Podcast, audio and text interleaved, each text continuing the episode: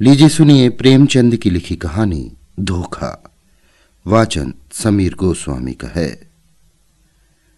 सतीकुंड में खिले हुए कमल वसंत के धीमे धीमे झोंकों में लहरा रहे थे और प्रातःकाल की मंद मंद किरणें उनसे मिलकर मुस्कुराती थीं। राजकुमारी प्रभा कुंड किनारे हरी हरी घास पर खड़ी सुंदर पक्षियों का कलरव सुन रही थी। उसका कनक वर्ण तन इन्हीं फूलों की भांति दमक रहा था। मानो प्रभात की साक्षात सौम्य मूर्ति है, जो भगवान अंशुमाली के किरण करों द्वारा निर्मित हुई थी। प्रभा ने मौलसरी के वृक्ष पर बैठी हुई एक श्यामा की ओर देखकर कहा, मेरा जी चाहता है कि मैं भी एक चिड़िया होती। उसकी सहेली उमा ने मुस्कुराकर पूछा, ये क्यों? प्रभा ने कुंड की ओर ताकते हुए उत्तर दिया वृक्ष की हरी भरी डालियों पर बैठी हुई चहचहाती। मेरे कलरव से सारा बाग गूंज उठता। उमा ने छेड़कर कहा नौगढ़ की रानी, ऐसी कितनी पक्षियों का गाना जब चाहे सुन सकती है। प्रभा ने संकुचित होकर कहा, मुझे नौगढ़ की रानी बनने की अभिलाषा नहीं है। मेरे लिए किसी नदी के सुनसान किनारा चाहिए। एक वीणा और ऐसे ही सुंदर सुहावने पक्षियों के संगीत की मधुर ध्वनि में मेरे लिए सारे संसार का ऐश्वर्य भरा हुआ है। प्रभा का संगीत पर अपरिमित प्रेम था। बहुधा ऐसे ही सुख स्वप्न देखा करती थी। उमा उत्तर देना ही चाहती थी कि इतने में बाहर से किसी के गाने की आवाज़ आई। कर गए थोड़े दिन की प्रीत। प्रभा ने एकाग्र मन होकर सुना और अधीर होकर कहा, बहन, इस वाणी में जादू है। मुझसे अब बिना सुने नहीं रहा जाता। इसे भीतर बुला लाओ। उस पर भी गीत का जादू असर कर रहा था।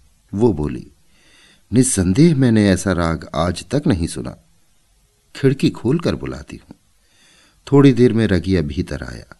सुंदर सजीले बदन का नौजवान था।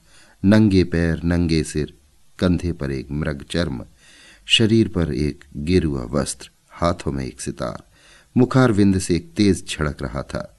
उसने दबी हुई दृष्टि से दोनों कोमलांगी रमणियों को देखा और सिर झुकाकर बैठ गया। प्रभा ने झिझकती हुई आँखों से देखा और दृष्टि नीचे कर ली। उमा ने कहा, योगी जी, हमारे बड़े भाग्य थे कि आपके दर्शन हुए। हमको भी कोई पद सुनाकर कृतार्थ कीजिए। योगी ने सिर झुकाकर उत्तर दिया, हम योगी लोग नारायण का भजन करते हैं।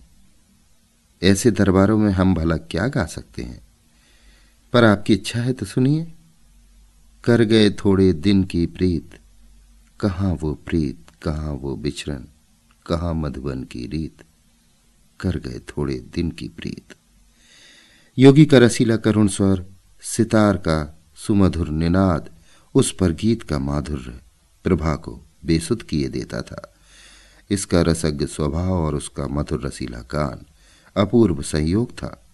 जिस भांति सितार की ध्वनि की हिलोरें उठ रही थी, वे भावनाएँ जो अब तक शांत थी, जाग पड़ी। हृदय सुख स्वप्न देखने लगा। सती कुंड के कमल तिलिस्म की परियाँ बन बनकर मंडराते हुए भौरों से कर जोड़ सजल नयन हो कहते थे। कर गए थोड़े दिन की प्रीत। सुर्ख और हरी पत्तियों से लदी हुई डालियाँ सिर झुकाए चहकते हुए पक्षियों से रो रो कर कहती थी, कर गए थोड़े दिन की प्रीत। और राजकुमारी प्रभा का हृदय भी सितार की मस्तानी तान के साथ गूंजता था। कर गए थोड़े दिन की प्रीत। प्रभा बघौली राव देवीचंद की इकलौती कन्या थी। राव पुराने विचारों के रईस थे। कृष्ण की उपासना में लवलीन रहते थे। इसलिए इनके दरबार में दूर दूर के कलावंत और गवैये आया करते और इनाम एक राम पाते थे। राव साहब को गाने से प्रेम था। वे स्वयं भी इस विद्या में निपुण थे। यद्यपि अब वृद्धावस्था के कारण ये शक्ति निशेष हो चली थी। पर फिर भी विद्या के गूढ़ तत्वों के पूर्ण जानकार थे। प्रभा बाल्यकाल से ही इनकी सोहबतों में बैठने लगी। कुछ तो पूर्व जन्म का संस्कार और कुछ रात दिन गाने ही की चर्चाओं ने उसे भी फन में अनुरक्त कर दिया था। इस समय उसके सौंदर्य की खूब चर्चा थी। राव साहब ने नौगढ़ के नवयुवक और सुशील राज हरिश्चंद्र से उसकी शादी तजबीज की थी। उभय पक्ष में तैयारियाँ हो रही थी। राजा हरिश्चंद्र मेओ कॉलेज अजमेर के विद्यार्थी और नई रोशनी के भक्त थे। उनकी आकांक्षा थी कि उन्हें एक बार राजकुमारी प्रभा से साक्षात्कार होने और प्रेम लाभ करने का अवसर दिया जाए। किंतु राव साहब इस प्रथा को दूषित समझते थे। प्रभा राजा हरिश्चंद्र के नवीन विचारों की चर्चा सुनकर इस संबंध से बहुत संतुष्ट न थी। पर जब से उसने इस प्रेममय युवा योगी का गाना सुना था, तब से तो वो उसी के ध्यान में डूबी रहती। उमा उसकी सहेली थी। इन दोनों के बीच कोई पर्दा न था, परंतु इस भेद को प्रभा ने उससे भी गुप्त रखा। उमा उसके स्वभाव से परिचित थी, ताड़ गई, परंतु उसने उपदेश करके इस अग्नि को भड़काना उचित न समझा। उसने सोचा कि थोड़े दिनों में ये अग्नि आप से आप शांत हो जाएगी। ऐसी लालसाओं का अंत प्रायः इसी तरह हो जाया करता है। किंतु उसका अनुमान गलत सिद्ध हुआ। योगी की वो मोहनी मूर्ति कभी प्रभा की आँखों से न उतरती। उसका मधुर राग प्रतिक्षण उसके कानों में गूंजा करता। उसी कुंड के किनारे वो सिर झुकाए सारे दिन बैठी रहती। कल्पना में वही मधुर हृदयग्राही राग सुनती और वही योगी की मनोहारणी मूर्ति देखती।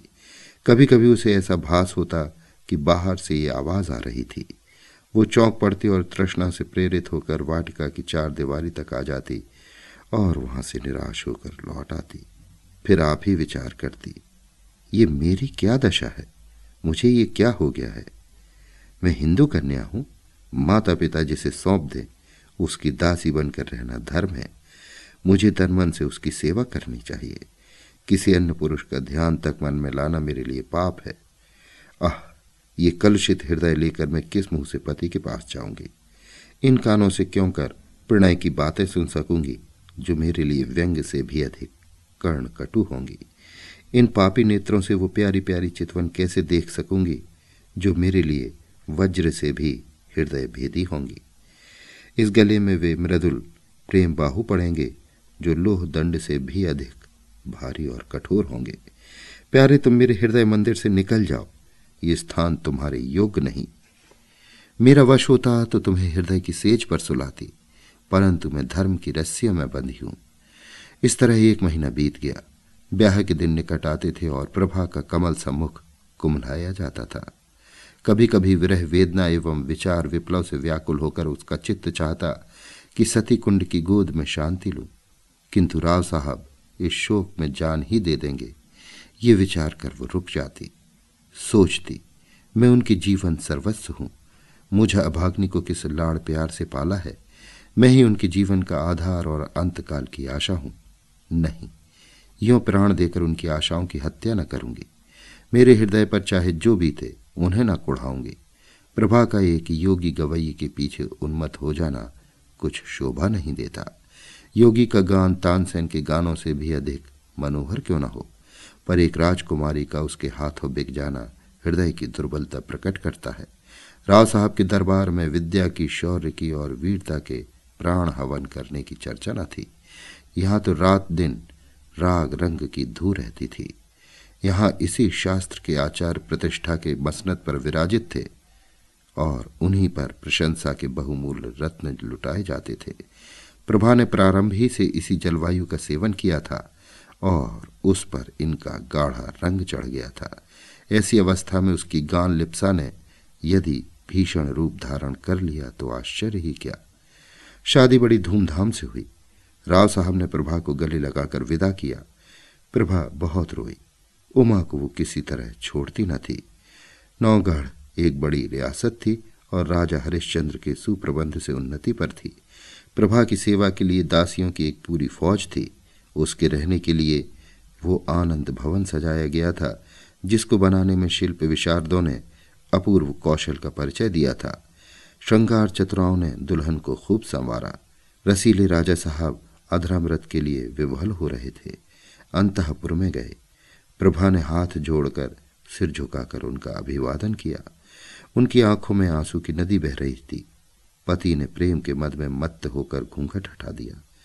दीपक था, पर बुझा हुआ। फूल था, पर मुरझाया हुआ। दूसरे दिन से राजा साहब की ये दशा हुई कि भौने की तरह प्रतिक्षण इस फूल पर मंडराया करते। न राजपाट की चिंता थी, न सैर और शिकार की परवाह। प्रभा की वाणी रसीला राग थी। उसकी चितवन सुख का सागर और उसका मुख चंद्र, आमोद का सुहावना कुंज। बस प्रेम पद में राजा साहब बिल्कुल मतवाले हो गए थे। उन्हें क्या मालूम था कि दूध में मक्खी है? यह असंभव था कि राजा साहब के हृदयहारी और सरस व्यवहार का, जिसमें सच्चा अनुराग भरा हुआ था, प्रभा पर कोई प्रभाव न पड़ता।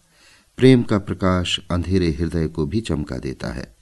प्रभा मन में बहुत लज्जित होती।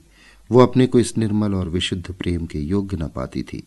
इस पवित्र प्रेम के बदले में उसे अपने कृत्रिम, रंगे हुए भाव प्रकट करते हुए मानसिक कष्ट होता था।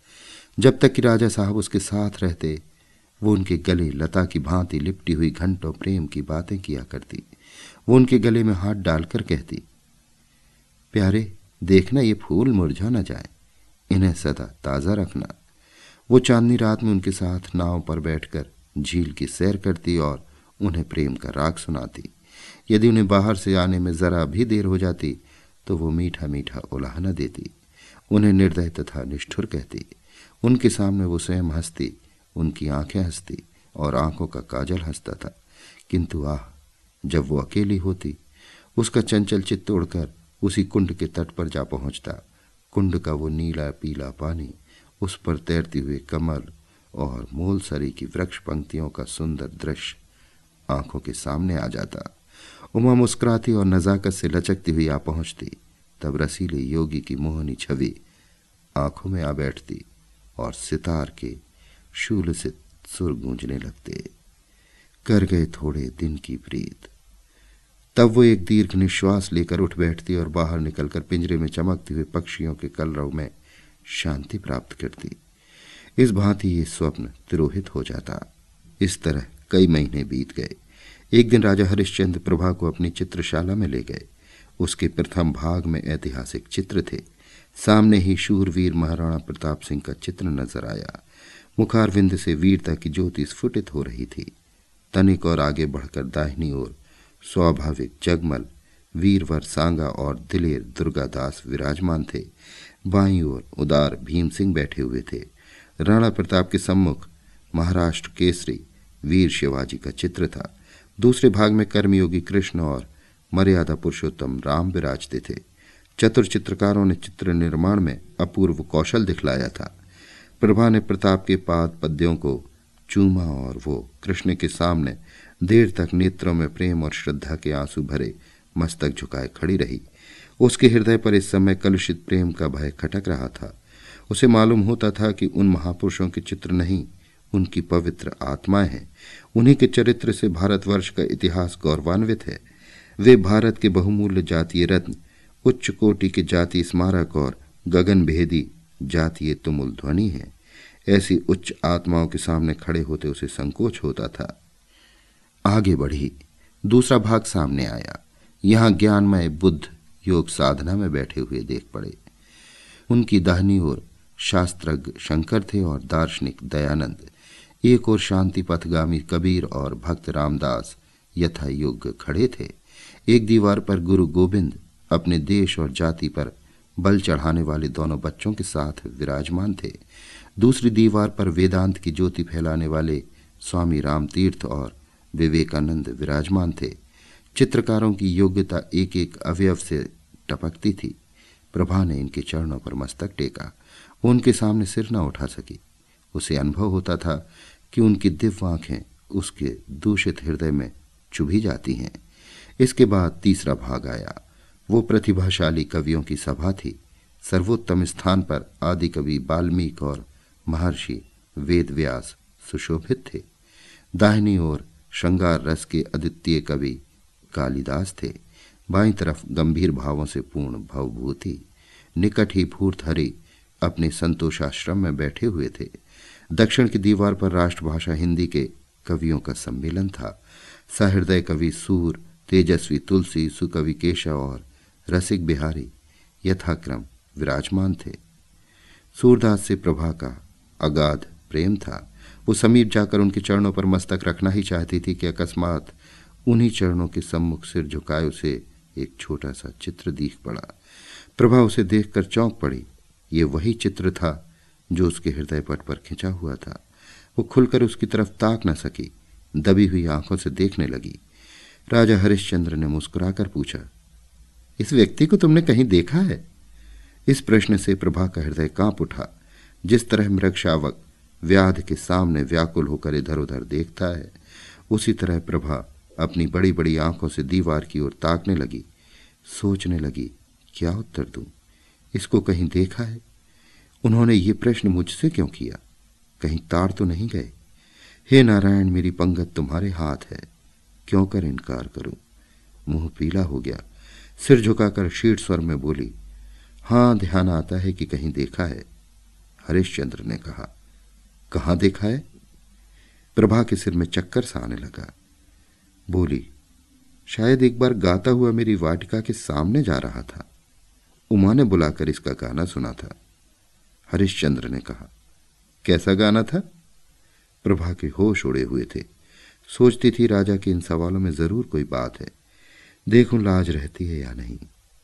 बोली, उसका गाना ऐसा बुरा ना था। हरिश्चंद्र ने मुस्कुराकर कहा, क्या गाना था? प्रभा ने सोचा, इस प्रश्न का उत्तर दे दूँ तो बाकी क्या रहता है?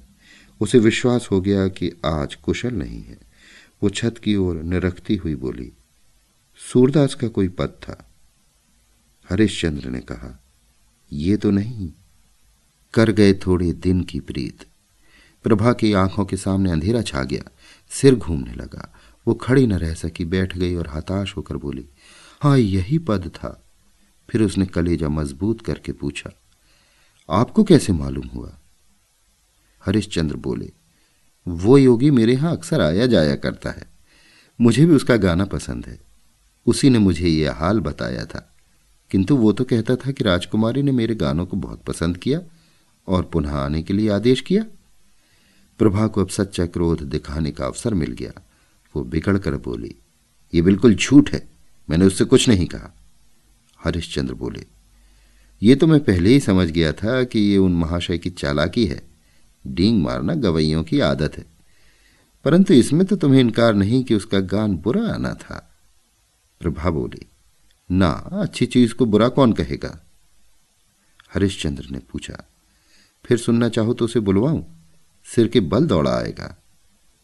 क्या उनके दर्शन फिर होंगे? इस आशा से प्रभा का मुखमंडल विकसित हो गया, परंतु इन कई महीनों की लगातार कोशिश से जिस बात को भुलाने वो किंचित सफल हो चुकी थी, उसके फिर नवीन हो जाने का भय हुआ। बोली, इस समय गाना सुनने को मेरा जी नहीं चाहता। राजा ने कहा यह मैं न मानूँगा कि तुम और गाना नहीं सुनना चाहते। मैं उसे अभी बुलाए लाता हूँ। यह कहकर राजा हरिश्चंद्र तीर की तरह कमरे से बाहर निकल गए। प्रभा उन्हें रोक न सकी। वो बड़ी चिंता में डूबी खड़ी थी। हृदय में खुशी और रंज की लहरें बारी बारी से उठती थी। मुश्किल से दस मिनट बीते होंगे कि उसे सितार के मस्ताने सुर के साथ ही योगी की रसीली तान सुनाई दी। कर गए थोड़े दिन की प्रीत। वही हृदय ग्राही राग था। वही हृदय भेदी प्रभाव। वही मनोहरता और वही सब कुछ जो मन को मोह लेता है। एक क्षण में योगी की मोहनी मूर्ति दिखाई दी। वही मस्तानापन, वही मत वाले नेत्र। वही नयनाभिराम देवताओं का सा स्वरूप। मुखमंडल पर मंद मंद मुस्कान थी। प्रभा ने उसकी तरफ़ सहमी हुई आँखों से देखा। एकाएक उसका हृदय उछल पड़ा। उसकी आँखों के आगे से एक पर्दा हट गया। प्रेम विभल आँखों में आँसू भरे वो अपने पति के चरण विंदों पर गिर पड़ी और गदगद कंठ से बोली, प्यारे, प्रिय, राजा हरिश्चंद्र को आज सच्ची विजय प्राप्त हुई। उन्होंने प्रभा को उठाकर छाती से लगा लिया। दोनों आज एक प्राण हो गए। राजा हरिश्चंद्र ने कहा, जानती हो मैंने ये सॉन्ग क्यों रचा था? गाने का मुझे सदा से व्यसन है और सुना है तुम्हें भी इसका शौक है। तुम्हें अपना हृदय भेंट करने से प्रथम एक बार तुम्हारा दर्शन करना आवश्यक प्रतीत हुआ और उसके लिए सबसे सुगम उपाय यही सूझ पड़ा। प्रभा ने अनुराग से देखकर कहा, योगी बनकर तुमने जो पा लिया, वो राजा रहकर कदापि ना पा सके। अब तुम मेरे पति हो और प्रियतम भी हो। पर तुमने मुझे बड़ा धोखा दिया और मेरी आत्मा को कलंकित किया। इसका उत्तरदाता कौन होगा? अभी आप सुन रहे थे प्रेमचंद की लिखी कहानी, धोखा, वाचन, समीर गोस्वामी का था।